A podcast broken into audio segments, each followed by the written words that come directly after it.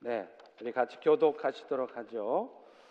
만일 내가 너희 중에서 멍에와 손가락질과 허망한 말을 제하여 버리고 줄인 어, 자에게 너의 심정이 동하며 괴로워하는 자의 심정을 만족하게 하면 너의 빛이 흑암 중에서 떠올라 내 어둠이 낮과 같이 될 것이며 여호와가 너를 항상 인도하여 메마른 곳에서도 너의 영혼을 만족하게 하며 내 뼈를 견고하게 하리니 너는 물된 동산 같겠고 물이 끊어지지 아니하는 샘 같을 것이라. 내게서 날 자들이 오래 황폐된 곳들을 다시 세울 것이며 너는 역대의 파괴된 기초를 쌓으리니 너를 일컬어 무너진 데를 보수하는 자라 할 것이며 길을 수축하여 거할 곳이 되게 하는 자라 하리라. 아멘. 라이프웨이 연구소의 탐 레이너라고 하는 박사가 최근 크리스천 포스트에 교회의 미래가 긍정적인 열 가지 이유라는 제목으로 칼럼을 실었습니다. 이 칼럼에서 레이너 박사는 이렇게 말을 해요. 오늘날 많은 사람들이 교회의 미래를 어둡게 보고 있지만 2019년 19년을 시작하며 나는 여전히 교회에 관해 긍정적인 전망을 하고 있다. 이렇게 말했습니다. 그는 그 이후로 몇 가지를 얘기하고 있는데요. 가장 먼저는 지금의 교회들이 영적으로 굉장히 나약해진 상태에 있다는 사실을 인정하고 있는 교회 지도자들이 많아지고 있다는 것입니다. 표면적으로 보면 이런 상황은 비관적인 이유로 보여질 수 있겠지만 오히려 건강하지 않음을 인정할 때 비로소 건강해질 수 있는 것처럼 이것이 오히려 교회에 대해서 희망을 갖게 하는 사인일 수 있다는 것입니다. 또 하나는요, 교회와 지역의 공동체 간의 연결, 네트워킹이 점점 늘어나고 있다는 것입니다. 교회들이 이제는 그 울타리를 넘어서서 예수 그리스도의 증인이 되고자 이웃들에게 긍정적인 모습을 가지고 다가가고 있다는 것입니다. 바로 미셔널 처치라는 것이죠. 교회가 마치 그 신앙의 게토처럼 자신들만의 공동체가 아니라 예배 잘 드리고 있으면 사람들이 몰려온다는 생각 가운데 머물러 있는 것이 아니라 교회는 세상을 위해서 존재한다는 생각 가운데 어찌하든지 세상을 향해 다가가고 그들과 함께하는 교회가 되려고 하기 있게 교회는 아직 희망이 있다는 것입니다. 그리고 마지막으로 하나는 오늘날 교회들이 이제는 주님의 그 대사명을 이루기 위해서 함께 연합하고 동역하는 분위기들이 많이 생겼다는 거예요. 자신이 사역해온 30년 동안 서로 비난하고 싸우는 교회와 목회자들만 많이 보았는데 이제는 교회들이 서로 같은 팀이라는 사실을 깨닫고 연합하지 않으면 살아남을 수 없다는 그런 생존 본능 가운데 연합 운동들이 지역마다 많이 일어나고 있다는 것입니다. 2019년 새해를 맞으면서 여러분들에게 전해진 이 희망의 메시지를 저는 오늘 본문을 통해서 동일하게 여러분들에게 전해드리고 싶습니다. 사랑하는 성도 여러분, 오늘 이 자리에 앉아 있는 우리 모두는요, 한 사람도 예외가 없이 다 죽습니다. 그렇지만 오늘 우리들은 하나님의 은혜로 예수님께서 십자가에 죽어 지심으로 말미암아 우리의 모든 죄가 용서되어졌다는 것을 믿기에 그 믿음으로 말미암아 천국에 가는 것입니다. 그것뿐입니까? 이 땅에 사는 동안에도 하나님은 우리를 고아와 같이 내버려 두고 내가 구원시켜 줬으니까 이제부터는 네 힘대로 열심히 착하게 잘 살아봐가 아니라 성령님 보내주셔서 천국에 꼴이 날 때까지 천국에 이를 때까지 우리의 삶을 한 치의 오차도 없이 이끌어 주신다는 것입니다. 그렇다면 그 천국 가는 우리 인생길이 이 땅에서 어떤 삶이 되어야 하겠습니까? 오늘 본문이 2019년을 시작하는 우리 모두에게 답을 주고 있습니다. 그것은 한마디로 하면 우리 다 같이 한번 따라서 해보겠습니다. 보수하는 자, 길을 수축하는 자, 이렇게 사는 것입니다. 우리 다 같이 12절을 다시 한번 읽어보겠습니다. 시작. 내게서 날 자들이 오래 황폐한 곳들을 다시 세울 것이며 너는 역대의 파괴된 기초를 쌓으리니 너를 일컬어 무너진 데를 보수하는 자라 할 것이며 길을 수축하여 거할 곳이 되게 하는 자라 할 것이라 보수하는 자로 repairer 길을 수축하는 자로 restorer로 이렇게 사는 것이 나그네 삶을 사는 우리 그리스도인의 마땅한 삶이라는 것입니다. 오늘 본문에서 말하는 황폐한 곳이라는 것은 일차적으로는 바벨론 포로 시대에 황폐하게 방치되었던 이스라엘을 말하는 것입니다. 대표적으로 이스라엘의 여러 성읍 중에 예루살렘 성이 어땠습니까? 바벨론에 의해서 예루살렘이 공격받았을 때 그 성은 건물은 물론 기초까지도 완전히 파괴되어서 황폐해졌습니다. 그런데 우리 하나님께서는 그 무너졌던 성들을 내가 다시 회복할 것이며 이 황폐하게 된 이스라엘 백성들의 삶을 다시 회복시킬 것이라 그렇게 말씀을 하신 것입니다. 실제로 하나님께서는요, 그 약속을 하셨기 때문에 약속대로 실제로 그 일을 이루셨는데 어떻게 이루셨느냐? 예수를 믿지도 않고 하나님을 알지도 못하는 페르시아 이방의 왕 고레스를 통해서 그 일을 이루었다는 거예요. 그래서 페르시아가 바벨론을 치게 만들고 그래서 남유다 백성들이 다시 예루살렘으로 돌아오게 했던 것입니다. 전혀 상상할 수 없는 일들이 일어난 것이죠. 그것뿐입니까? 하나님께서는 그 일들이 구체적으로 이루어질 수 있도록 하나님의 사람들을 통해서 그 일들이 이루어지게 하셨는데 그런데 그런데 오늘 본문을 보면 그 일들을 이루는 사람들을 뭐라고 표현을 하고 있느냐면 무너진 데를 보수하는 자요.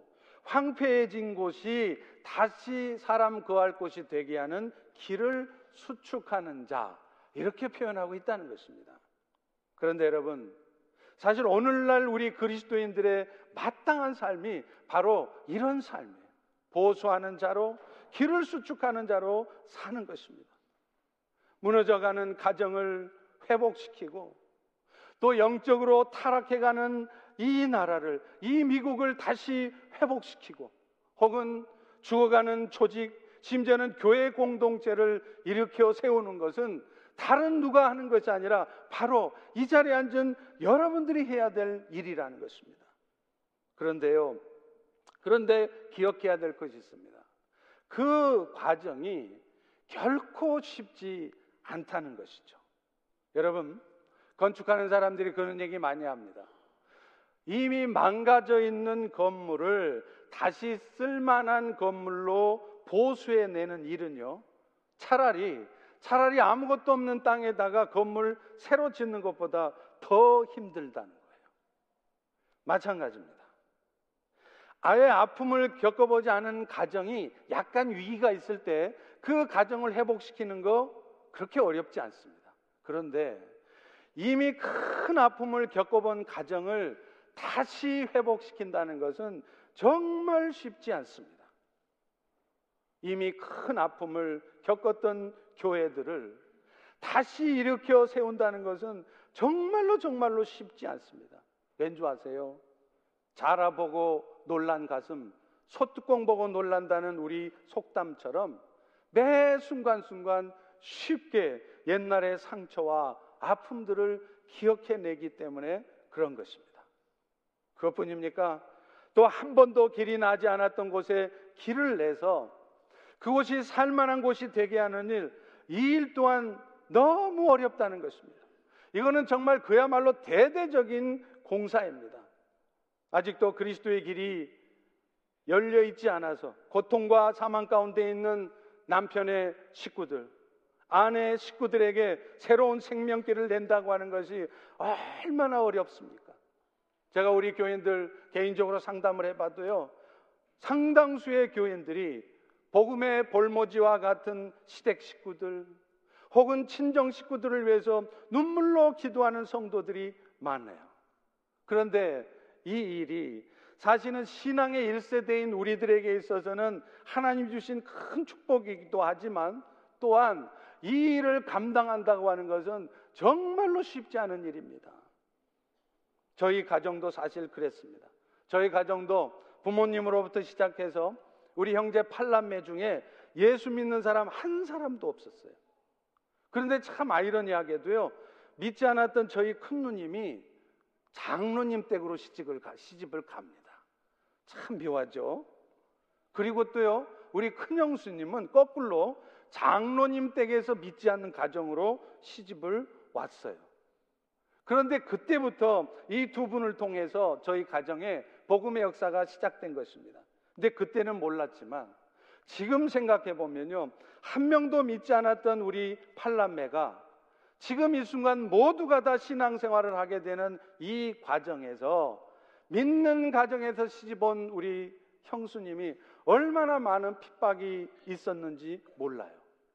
저는 지금도 기억이 납니다. 제가 대학 시절 서울에 있으면서 저희 형님네하고 같이 살았습니다. 그런데 그 당시에 저희 형님은 병원에서 수련이 과정을 거치고 있었어요.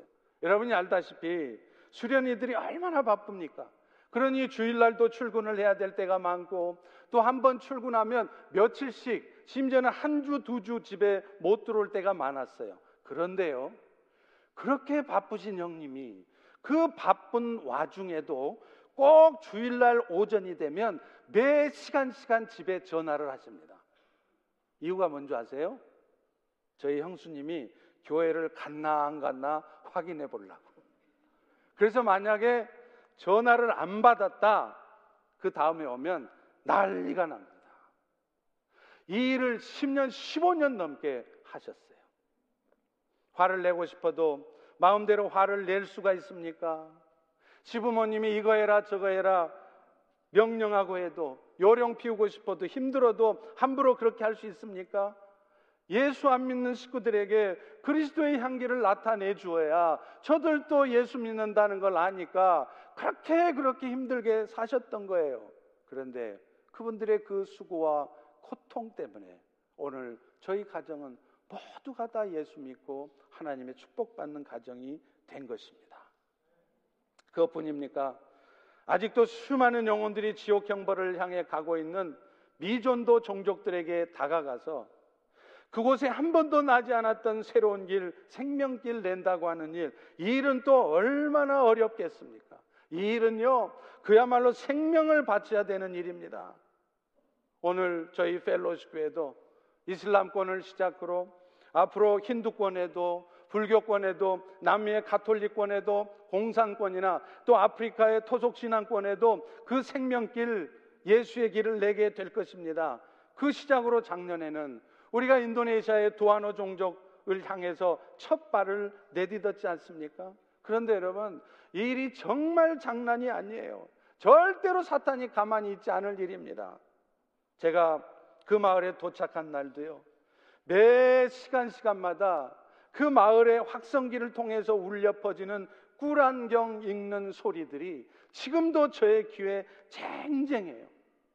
그래서 제가 그 마을 2만 명이 살지만 그 2만 명 중에 단 한 명도 예수 믿는 사람이었고 전부가 다 무슬림인 그 폐쇄된 섬 마을 그 마을에 가서 자면서 과연 과연 이런 곳에 교회가 세워질 수 있을까?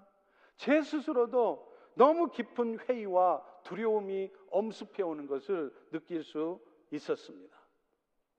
그런데 여러분, 그런데 여러분, 오늘 본문의 말씀을 보면 이 정말 어려울 일, 정말 어떻게 보면 생명까지 바쳐야 될 일 같은 그 일이 우리가 할 수 있는 일이 아니라 여호와 하나님께서 이루시는 일들이라는 거예요. 실제로 이스라엘 역사를 보면 정말로 안 될 것 같은 그 일들이 이루어졌지 않습니까? 이스라엘 백성들에게는 바벨론이 무너진다는 것은 생각할 수 없는 것이었습니다. 그 당시 얼마나 바벨론이 강성했습니까? 그런데 하나님은 그 바벨론을 무너뜨리기 위해서 하나님 나라의 왕도 아닌 이방 왕 바벨론의 페르시아의 고레스 왕을 동원해서 그 바벨론을 멸망시키고 그래서 그 과정에서 이스라엘 백성들이 예루살렘으로 돌아오게 하잖아요. 이것은 사람 생각으로 상상할 수도 없는 도저히 불가능해 보이는 일들이 이루어진 것입니다. 그것뿐입니까? 그들이 와서 가장 먼저 성전을 건축하려고 할 때 사탄은 계속 역사를 합니다. 그래서 성전이 건축되지 못하도록 방해했어요. 그래서 성도들도 유대 백성들도 다 실망하고 좌절하고 무너져 있을 때 하나님은 학계 선지자를 스가랴 선지자를 보내서 성전은 황폐한데 너희가 지금 판벽한 집에 거하는 것이 가냐 그러면서 그들에게 영적 도전을 합니다. 그 말씀을 들은 이스라엘 백성들이 그제서야 정신을 번쩍 차리고 이제 성전 건축을 다시 시작하지 않습니까? 사랑하는 성도 여러분, 이것이 뭘 의미하겠습니까? 그 일들은 보수하는 자로 길을 수축하는 자로 사는 일은 우리 힘으로 되는 것이 아니라는 거예요. 내 힘으로 해야 된다 생각하고 내가 할 수 있다라고 생각하기 때문에 그것이 부담스럽고 고통스럽고 피하고 싶은 것입니다. 그러나 여러분, 이 일은 여호와 하나님께서 하시는 일인 줄을 다시 한번 믿으시기 바랍니다.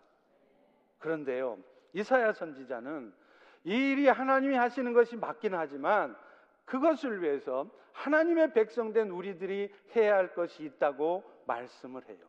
오늘 본문에는 그것을 두 가지로 말을 하는데 먼저 버려야 될 것들을 얘기하십니다. 우리 구절 후반부를 같이 한번 읽어 볼까요? 시작. 만일 내가 너희 중에서 멍해와 손가락질과 허망한 말을 제하여 버리고 가장 먼저 멍해를 제하라는. 여러분 멍해가 뭐죠? 소나 나귀의 목에 얹어서 쟁기나 수레를 끄는 목적으로 만든 그 나무로 만든 도구예요. 그런데 오늘 본문에서 그 멍해를 제거하라는 말은 먼저 남을 억압하거나 혹은 굴종 상태에 있게 하는 일 그런 일을 하지 말라는 것입니다. 안타깝게도 당시 이스라엘 백성들 중에는요 하나님을 믿는다 하면서 여호와 하나님을 섬긴다 하면서도 자신의 지위나 부를 이용해서 가난하고 힘없는 백성들을 억압했던 사람들, 그들을 고통스럽게 했던 사람들이 참 많이 있었습니다. 오늘날도 그렇지 않습니까? 예수 믿는다고 하면서, 교회 다닌다고 하면서, 인플루이들한테 함부로 대하고, 그들의 노동력을 착취하고, 그래서 그들을 억압과 굴종 상태에 만들면서 자기의 부를 챙기고 자기의 유익을 구하려고 하는 그리스도인들이 있지 않습니까? 하나님은 그거 하지 말라는 거예요. 그거에서는 너희가 절대로 보수하는 자로 길을 수축하는 자로 살 수 없다는 겁니다. 그것뿐입니까? 이 멍해라고 하는 것은요. 스스로 어떤 억압 상태에 들어가는 것을 의미하기도 합니다. 여러분, 이 멍해를 쓴 짐승들은요, 일단 마음대로 못 움직여요. 주인이 이끄는 대로만 가야 합니다. 벗어버리고 싶어도 벗어버릴 수가 없습니다. 주인이 벗겨줘야 되는 겁니다. 그런데 오늘날 우리도 살아가면서 이렇게 우리 스스로 멍해를 매게 되는 경우들이 종종 있다는 거예요. 물론 어떤 경우는 내가 원치 않는데 외부적인 어떤 상황 때문에 어쩔 수 없이 멍해를 매는 수도 있겠죠. 그런데요, 따지고 보면요, 거의 대부분이 우리 스스로의 결정에 의해서 내가 스스로 멍해를 맨 것들이 훨씬 많습니다. 그런데 이 멍해의 특징은 한 번 매면 촘처럼 벗어나지 못한다는 거예요. 마치 에스컬레이터에 한 번 올라타면 내리고 싶어도 돌아가고 싶어도 못 돌아가는 거예요. 한 번 탔기 때문에 힘들어도 어쩔 수 없이 가야 된다는 것입니다. 자신도 모르는 사이에 욕심 부리다가 그렇게 하면 내가 신앙생활이 지장이 많이 있을 거라는 거 뻔히 알면서 내 삶에 어떤 영적인 어려움이 올 거라시는 것을 뻔히 알면서도 육신적인 목적 때문에 그 멍에를 스스로 짊어지어서 이제는 이러지도 못하고 저러지도 못하고 던져버리지도 못하고 그러면서 계속 신앙적으로 갈등하고 힘들며 살아가는 경우가 얼마나 많습니까? 애초에 그런 멍해를 지지 않으면 될 일을 욕심에 이끌려서 스스로 멍해를 져서 그 고통스러운 삶을 사는 거예요. 여러분, 결혼도 그렇지 않습니까? 이방인들, 예수 믿지 않는 사람들과 결혼해서 그 예수 믿지 않는 배우자가 나 때문에 예수를 믿어 생명 구원의 역사가 있을 수도 있겠죠. 그러나 그 과정에서 얼마나 고통스러운 삶의 과정을 거칩니까? 여러분들이 경험해서 알잖아요. 그런데 그런 과정이 뻔히 예상되면서도 그것이 자기 인생에 신앙생활을 올바로 하지 못하게 만드는 멍해가 될 것을 뻔히 알면서도 자기의 욕심에 이끌려서 이쁘다고 돈 많이 번다고 능력 있다고 결혼하는 거예요. 그래서 그것 때문에 얼마나 우리가 살아가면서 신앙생활하면서 힘들게 살아갑니까? 지금 이사야 선지자는 이런 멍해를 치지 말라는 거예요. 이거 치고서는 보수하는 자로 그리스도의 길을 새로 내는 삶을 살 수 없답니다. 두 번째는요, 손가락질과 허망한 말을 제하여 버리래요. 여러분, 손가락질 한다는 것은 문자적으로 손을 뻗치는 것입니다. 이것은 남을 경멸하고 조롱하기 위해서 손가락질 하는 것이죠. 그런데 여러분, 손가락질 할 때 사실은 그 손가락 중에 상대방을 가리키는 손가락 이외에 나머지 손가락은 자기 자신을 가리키고 있다는 것을 기억해야 돼요. 다시 말하면 내가 손가락질 하고 있는 그 모습이 나는 부인할지 모르지만 나는 모르지만 내 안에도 있다는 것입니다.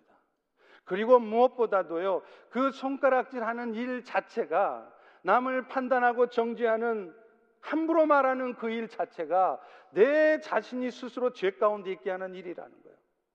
로마서 2장 1절은 분명하게 선언하고 있습니다. 그러므로 남을 판단하는 사람아 누구를 막론하고 네가 옳은 말을 했던 틀린 말을 했던 상관없이 네가 핑계일지 못하는 것은 네가 지금 남을 판단하는 그것 때문에 네 스스로를 정죄하고 있는 것이다. 다시 말하면 네가 판단하는 그 일 때문에 너도 지금 죄를 짓고 있는 것이다. 그렇게 말한다는 거예요.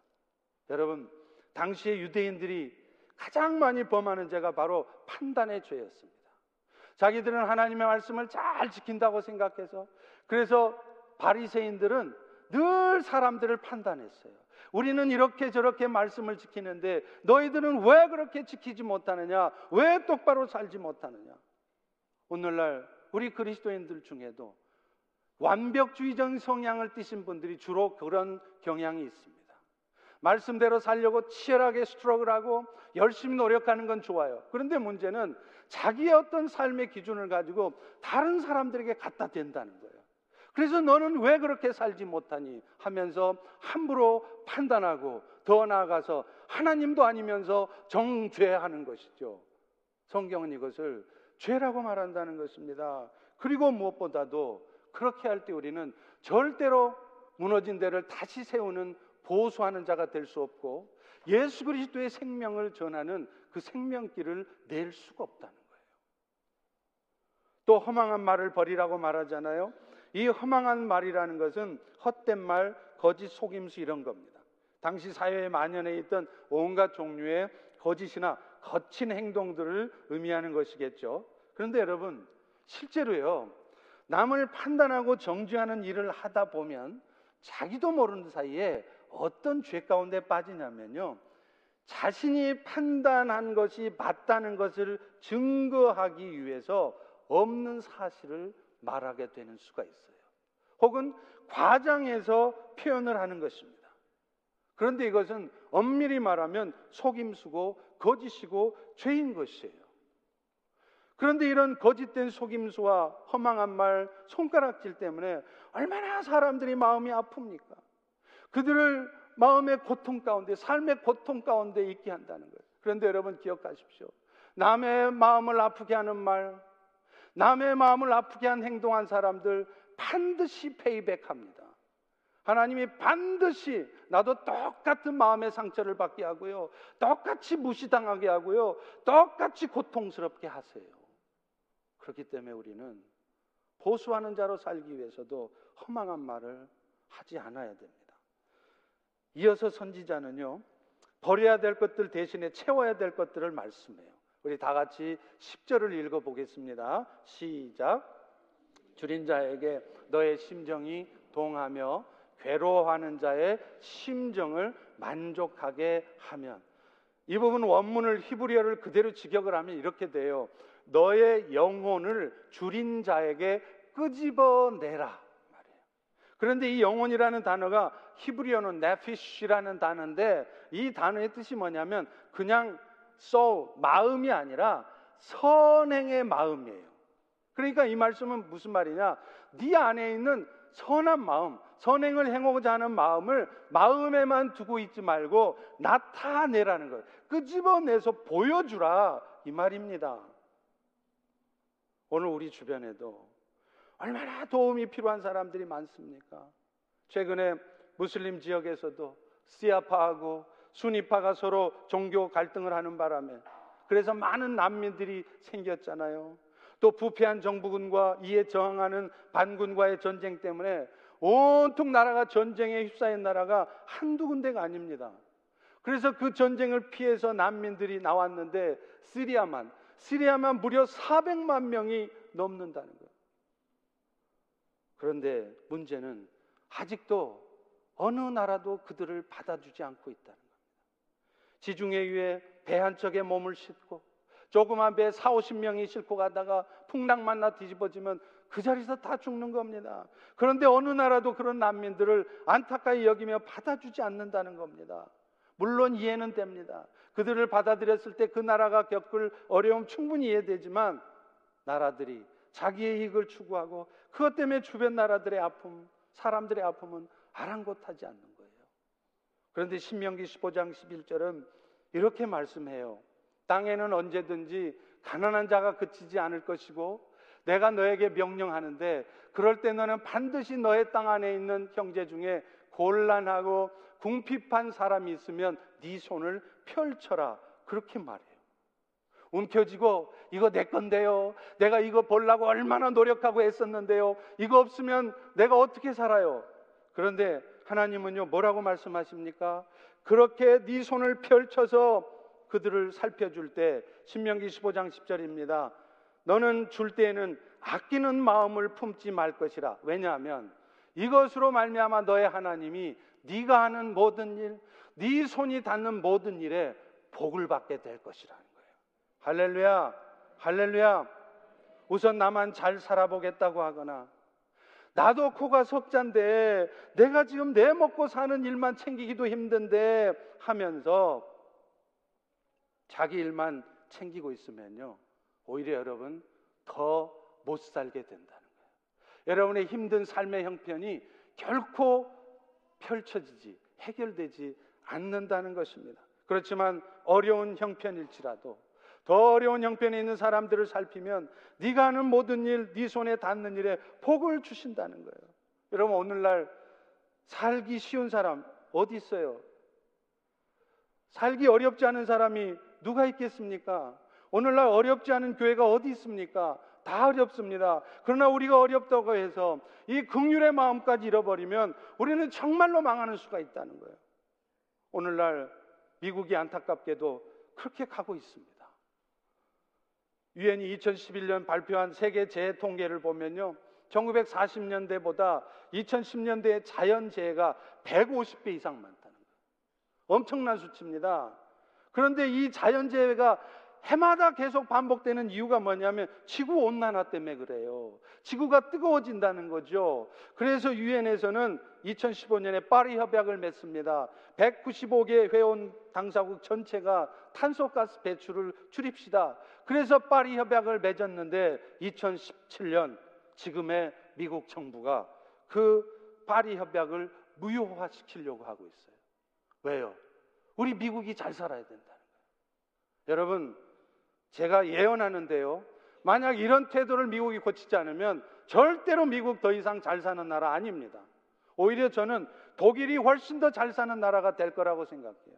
유로의 난민들을 다 거절했지만 독일만 메르켈 총리가 크리스찬입니다. 그 사람만 난민들을 받았습니다. 물론 그것 때문에 많은 어려움을 겪고 있는 건 사실이지만 그렇게 할 때 하나님은 그 성경 말씀대로 그들을 축복하시겠다고 네 손에 하는 일에 복을 부어 주겠다고 하나님은 분명히 약속하셨기 때문에 그렇습니다. 사랑하는 성도 여러분, 오늘 본문 말씀도 우리가 그렇게 할 때 하나님이 어떻게 하시겠다고 합니까? 다 같이 10절 후반부를 같이 읽어 볼까요? 네, 시작. 너의 빛이 흑암 중에 떠올라서 너의 어둠이 낮과 같이 될 것이라. 지금까지 암담하고 앞길이 캄캄해서 보이지 않았던 여러분의 삶이 분명해지고 긍정적인 삶으로 바뀐다는 거예요. 어떨 때 그런다고요?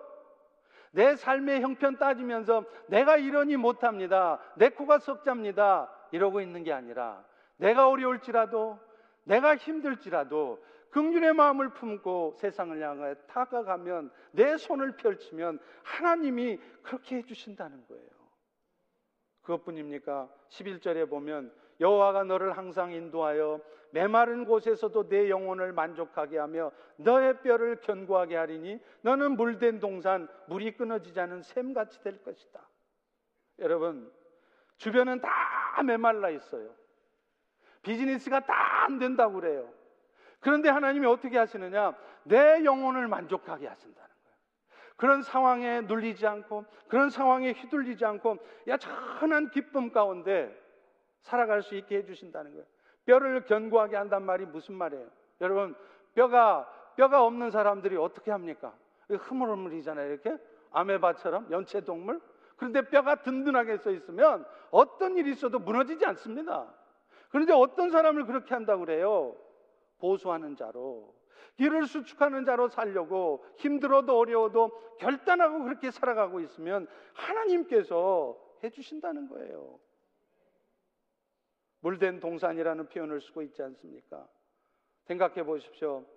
물이 계속해서 공급되는 동산 어떨까요? 시편 1편 3절에 보면 그 물된 동산을 이렇게 표현하고 있습니다. 시냇가에 심은 나무가 철 따라 열매 맺고 그 잎사귀가 마르지 아니한 같으니 그가 하는 모든 일이 형통할 것이다. 시냇가에 심은 나무는 주변이 다 마르고 가뭄이 있어도 그 시냇가에서 공급하는 물이 있기 때문에 열매를 맺어요. 그 잎사리가 마르지 않고 계속 푸르다 이 말이에요. 계속 물이 공급되기 때문이죠. 그런데 어떤 사람이 그렇다는 거예요.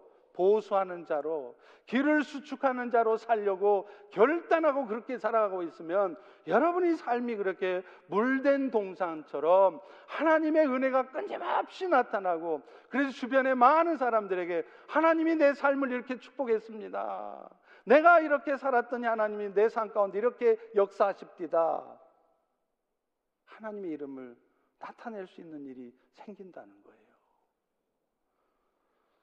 그렇기 때문에 오늘 우리는 이 새로운 길을 수축하기 위해서 또 무너져 있는 것을 보수하기 위해서라도 결단해야 합니다. 2019년 첫 주일에 여호와 하나님 앞에 우리 모두가 다 함께 하나님 앞에 약속해야 돼요. 여러분 사실 예배에 있어서 가장 중요한 요소가 뭔지 아세요? 예배에 있어서 가장 핵심적인 요소는 말씀의 선포와 결단입니다. 목사님을 통해 하나님의 말씀이 회중에 선포되고 나면 회중들은요, 그 말씀을 붙들고 하나님 앞에 서약식을 해야 돼요. 그것이 구약에 나타나는 예배의 표준이었어요. 구약 시대에도 하나님의 말씀이 언약계를 통하여 언약서를 낭독되어질 때 이스라엘 백성들은요, 이제 우리가 들은 그 말씀대로 준행하겠다는 서약식을 반드시 해야만 했습니다. 출애굽기 24장 7절과 8절에 보면 나와요. 언약서를 가져다가 백성에게 낭독하여 듣게 했더니 그들이 이르되 여호와의 모든 말씀을 우리가 준행할 것입니다. 그리고요. 그 여호와의 말씀을 준행한다는 증거로서 그들은 하나님 앞에 화목제를 드리고 감사제를 드렸다는. 이게 뭐냐면 하나님 앞에 서약하는 것입니다.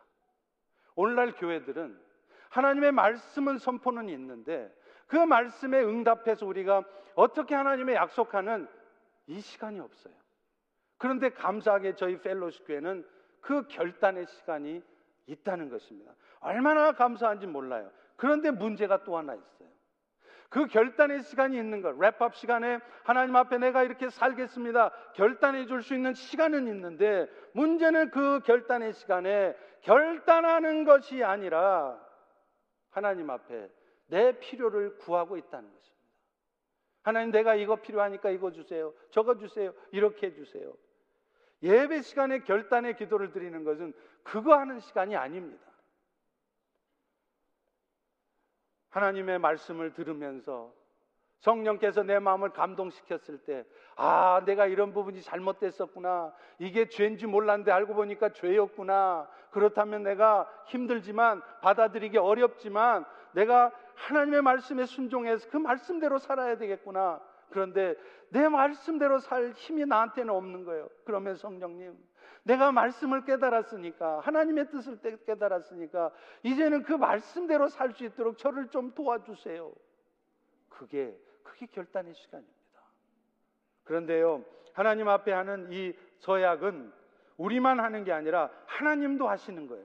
그게 뭐냐면 영으로 오신 성령 하나님께서 그 약속을 반드시 이행할 것이라는 것을 약속하는 시간이라는 거예요. 그 약속의 결과 여러분에게 무엇이 찾아오는 것인지 아십니까? 성령의 감동으로 말미암는 확신과 평강이 찾아온다는 거예요. 여러분이 예배를 수십 번을 드리고 수도 없이 예배를 드리지만 예배 속에서 여러분이 하나님 주시는 확신과 마음의 평강이 없다면 그것은 하나님 탓이 아닙니다. 교회 탓이 아닙니다. 여러분 자신이 하나님 앞에 결단하지 않기 때문에 그래요. 하나님 앞에 서약식을 하지 않기 때문에 그래요. 하나님의 말씀을 들어도 아이고 목사님 오늘 좋은 말씀 감사합니다. 은혜 많이 받았습니다. 그러고 끝이에요. 그런데 말씀을 들으니까 아, 이 부분이 내가 회개해야 되겠군요. 이 부분이 잘못됐었군요. 그래서 하나님 이런 연약한 나를 도와주시고 이제는 내가 그렇게 살지 않겠습니까? 혹은 정말 하나님의 뜻을 알았으니 내가 그 뜻대로 순종하겠습니다. 그러면요, 어떤 일이 벌어지는지 아세요? 예배가 끝날 때 여러분의 심령 속에 말할 수 없는 확신과 평강과 기쁨이 임하는 것입니다. 할렐루야! 할렐루야! 이 은혜를 맛보고 싶지 않으십니까? 어제도 제가 오이쿠 신방 가는데 어느 자매님이 그런 간증을 하세요. 지난 토요일 날 어제 예배 중에 예배 끝났는데 하나님께서 자기 마음속에 엄청난 기쁨을 부어 주시더라는 거예요. 정말 힘들고 힘들었는데 갑자기 하나님께서 막 기쁨이 샘솟듯 하시는데 여러분 내가 기뻐하려고 해서 기뻐져요? 지금부터 여의동 기뻐하자! 기뻐집니까? 안 돼요. 그런데 성령이 여러분의 마음을 감동해서 진짜 기쁨이 막 솟아오르는 거예요. 아, 할 수 있겠구나, 되겠구나, 하나님이 하시겠구나. 그런데 이런 일이 어떨 때 벌어진다고요? 여러분이 하나님 앞에 약속하셔야 된다는 거예요.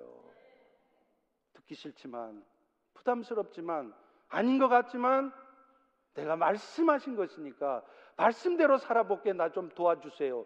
결단하면 그 확신과 기쁨과 평강이 여러분의 심령에 넘친다는 것입니다. 할렐루야! 할렐루야! 저는 이 은혜가 2019년 한 해 동안 여러분의 심령 가운데, 우리 펠로우십 가운데 계속되기를 주의 이름으로 축원합니다. 기도하겠습니다. 하나님, 오늘도 말씀을 통해서 우리가 어떻게 살아야 될 것인지 보수하는 자로 또 길을 수축하러 자로 살아간다고 하는 것이 얼마나 어렵고 힘든 일인지를 알게 하시니 감사합니다. 그러나 이 일 성령 하나님께서 도와주시고 하게 하실진데 오늘 우리가 말씀을 듣고 결단하는 우리 모두가 되도록 도와주시옵소서. 예수님 이름으로 기도합니다. 아멘. 자, 이 시간 우리가 어, 성찬식을 할 텐데요. 성찬식과 관련해서 제가 몇 가지 어, 간